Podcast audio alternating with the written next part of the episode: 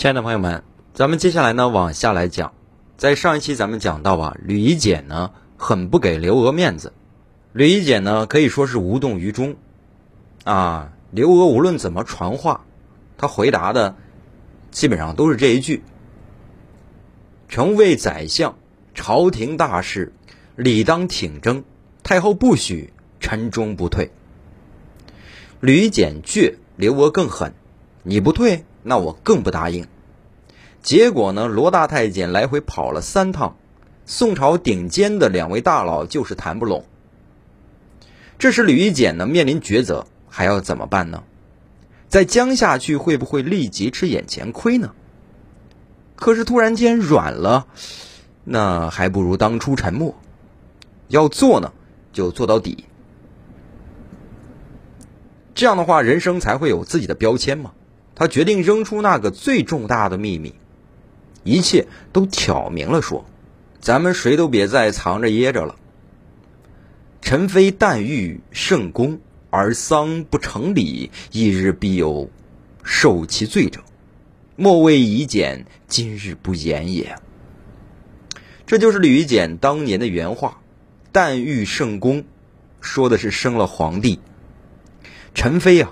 也就是死的这位宫中嫔妃，连起来读呢，就是她是现在皇帝赵祯的亲妈。这涉及到二十三年前的一段隐事，也就是在野史当中啊，我们盛传的有一个狸猫换太子。具体情节呢就不多说了，相信每个中国人都知道。现在说的是正史版。话说当时赵恒努力了好多年呢。可生出来的不是公主呢，就是长不大的皇子，尤其是最宠爱的刘贵妃，到了四十多岁了，肚子还是不争气。帝国没有接班人，这怎么办呢？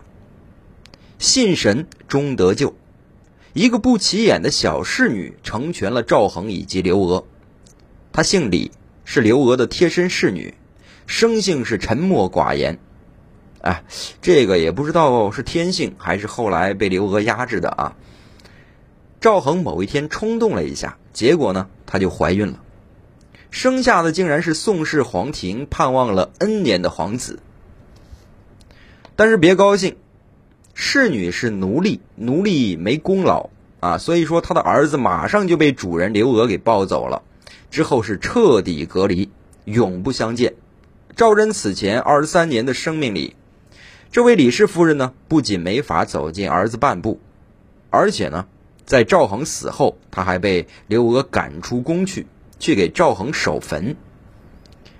至于她的名位，直到死之前仍然只是顺荣，与嫔妃差了十万八千里。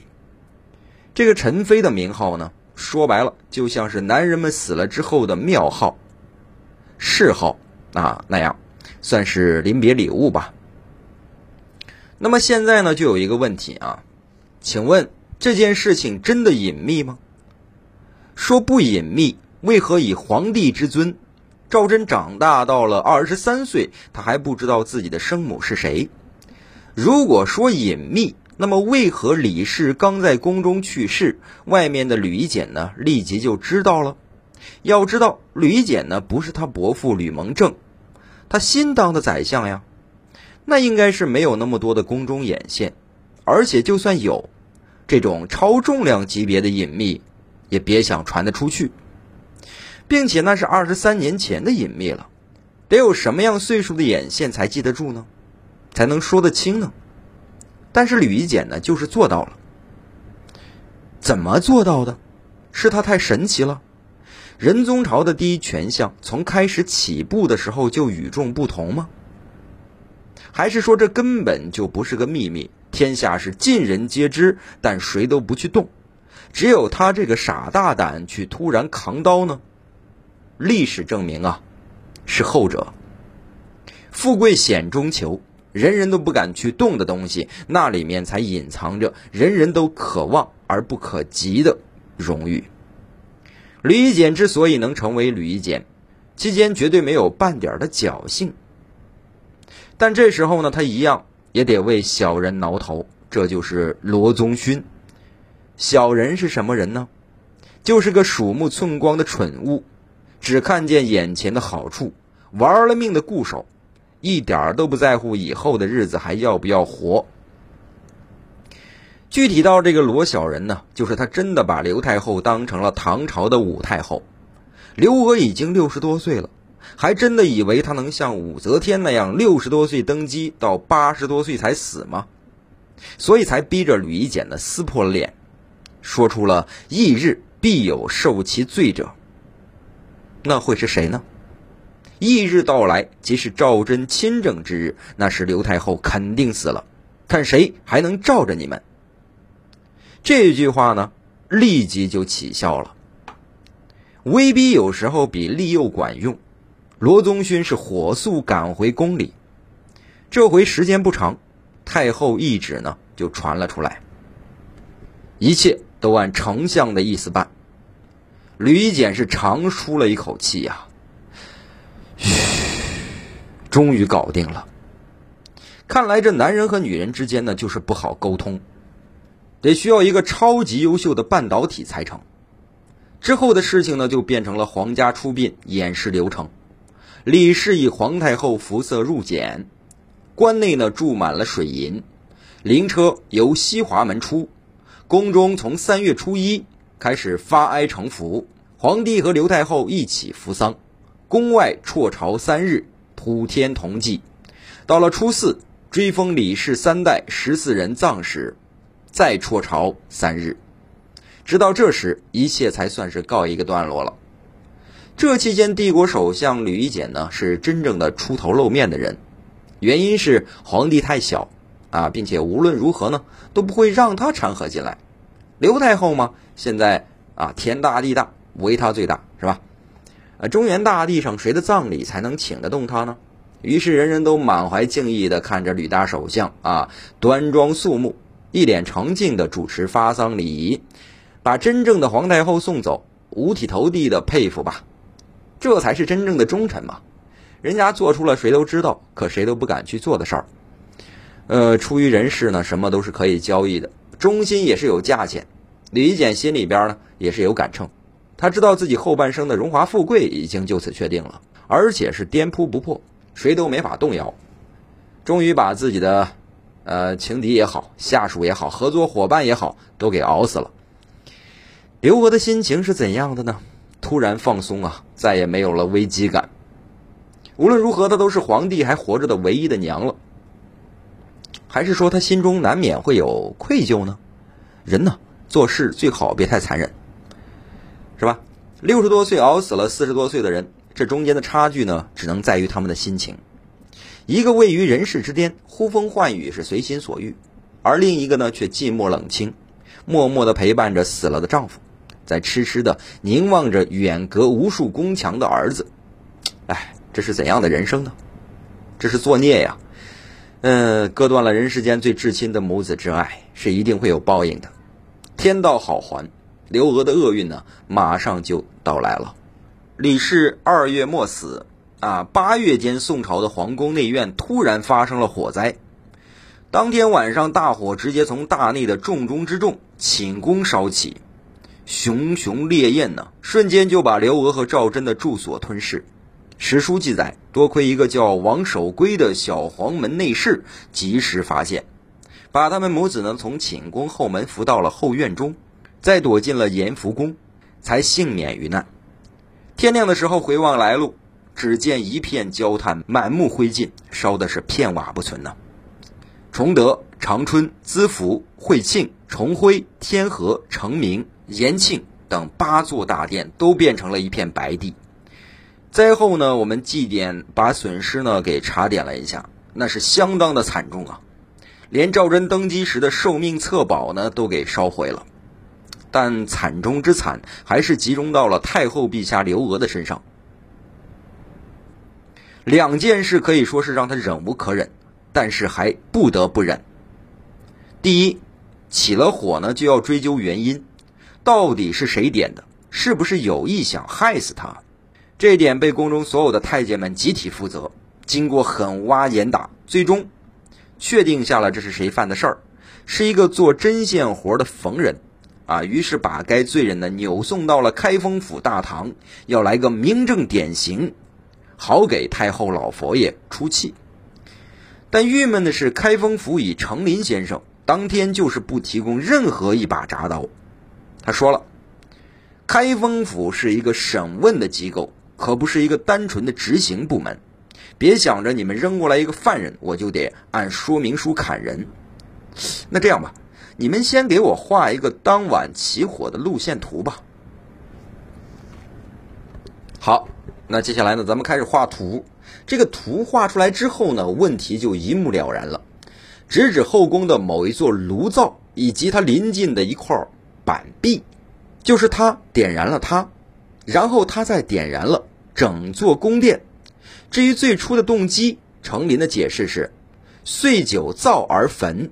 此待天灾，不可以罪人呢。没这个裁缝什么事儿，放人。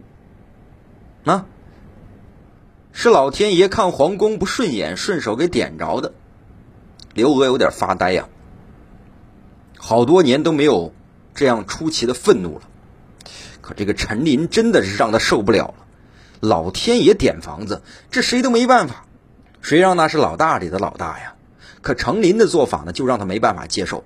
落差实在是太大了。这人在不久前还为他进献了《武后临朝图》，要他去做武则天。可惜呢，时机错过了。正是他对皇位摇头叹气的时候呢，于是他就半真半假的把该图扔到了地上，说了那句感人肺腑的儿媳妇宣言：“我不做此父祖宗的事儿。”但程林的忠心呢，他就记住了，渐渐的引以为心腹。可是今天。啊！居然当众恶搞来拆他的台，一句老天爷点的火，啊，这可不是随便说着玩的话，直接就把他扔到了火堆上去了。这里有一句潜台词，非常的严重，请问老天爷为什么点你的房子呢？是不是你做错了什么事儿，惹得他发火了呢？果然，有人立即跟进，这就是范仲淹的好朋友殿中丞滕宗亮，以及秘书丞刘越。这两人呢，把问题是无限的上纲，联系到了宋朝的国家根本命脉之上——太后。太后啊，你知道我们宋朝是以火德成就的天下吧？现在火已经变态了呀，烧自己了，病根儿就出在您的身上。您把政府给弄乱套了，是政失基本。只要尽快撤帘，把大权还给皇上，哎，一切就都安生了。一切呀，还都为。夺到了他的权，刘娥这次呢就再没有了铁腕治群臣的心情了。滕宗亮和刘越呢安然无事，继续在首都上班。其中的原因不是说他们运气有多好啊，而是因为刘娥的心情太颓废了，他正伤心着呢，火烧着他难受啊，他儿子更让他痛苦。这些事居然都是赵祯指使做的。火灾之后的第三天。赵祯下令群臣可以放心大胆的随便说话，啊，论点儿呢就是现在朝廷到底是哪出了错啊，惹得老天爷呃发火点房子，于是才有了滕宗亮、刘越、程林这些人的非太后不合作。更有甚者，小皇帝居然一边呢修复着宫殿，一边决定改元，要把彰显他国家地位的天圣年号给换掉。这不是刘娥定的吗？我给你换了。唉，刘娥呢是郁闷且紧张啊，一时不知道是儿子知道了什么真相，所以对他不亲了，还是说这些年，呃，这个微服享尽了，真的开始报应临头了呢？为了验证一下自己的威力指数，刘娥对朝局进行了一次重组性质的改革，添了一个职能部门，叫做知谏院。呃，这个部门以前有过啊，是他老公公赵光义时代的产物，但是后来呢，并入了东府宰相集团。这个时候，刘娥为了压制群臣们没完没了的上书找茬的行动，决定来个一劳永逸，啊，我彻底把你们的严事权肢解掉，把门下省变成了知谏院，让它成为言官首领御史台的对等体，啊，然后看你们怎么办，一权二辅。自己死掐去吧，这是个纯粹的试探啊！就算宋朝的官员体系的精髓就是叠床加屋，让机构呢重复、重复再重复，让每一个官员都生活在温室的软床上，是不思进取。但这仍然太离谱了。第一，重叠的过分了；第二呢，御史台一直都很安静，在这之前一直都恪守着赵匡胤最初创立他的准则：认准方向，背对皇帝，面向群臣，是皇帝制约臣子的武器。没有必要这样做呀。刘娥得逞了啊，知谏院是顺利成立了，臣子们的异动呢是逐渐平静了。于是呢，他的心情也稍微好转，开始答应把自己以及皇帝的私房钱，连同金银器皿呢，一起交给了左藏库，兑换成现银，大约价值二十万旧，就用它来修复被烧毁的八座大殿。但是知谏院本身就是纯粹个错误啊，在当时让天下人看到了宋朝的臣子们更加言论自由，无所顾忌了。真的是文人的天堂了，可是到后来说话的人太多，而且各有系统，一群群舌头发达、斗志旺盛的言官们不必去找外敌，就在本系统内部都得斗得你死我活啊。不太远啊，就在仁宗朝，这些了不起的谏官们就耽误了宋朝的中兴大计。大火之后接着倒霉呀。刘娥是搬进了新家。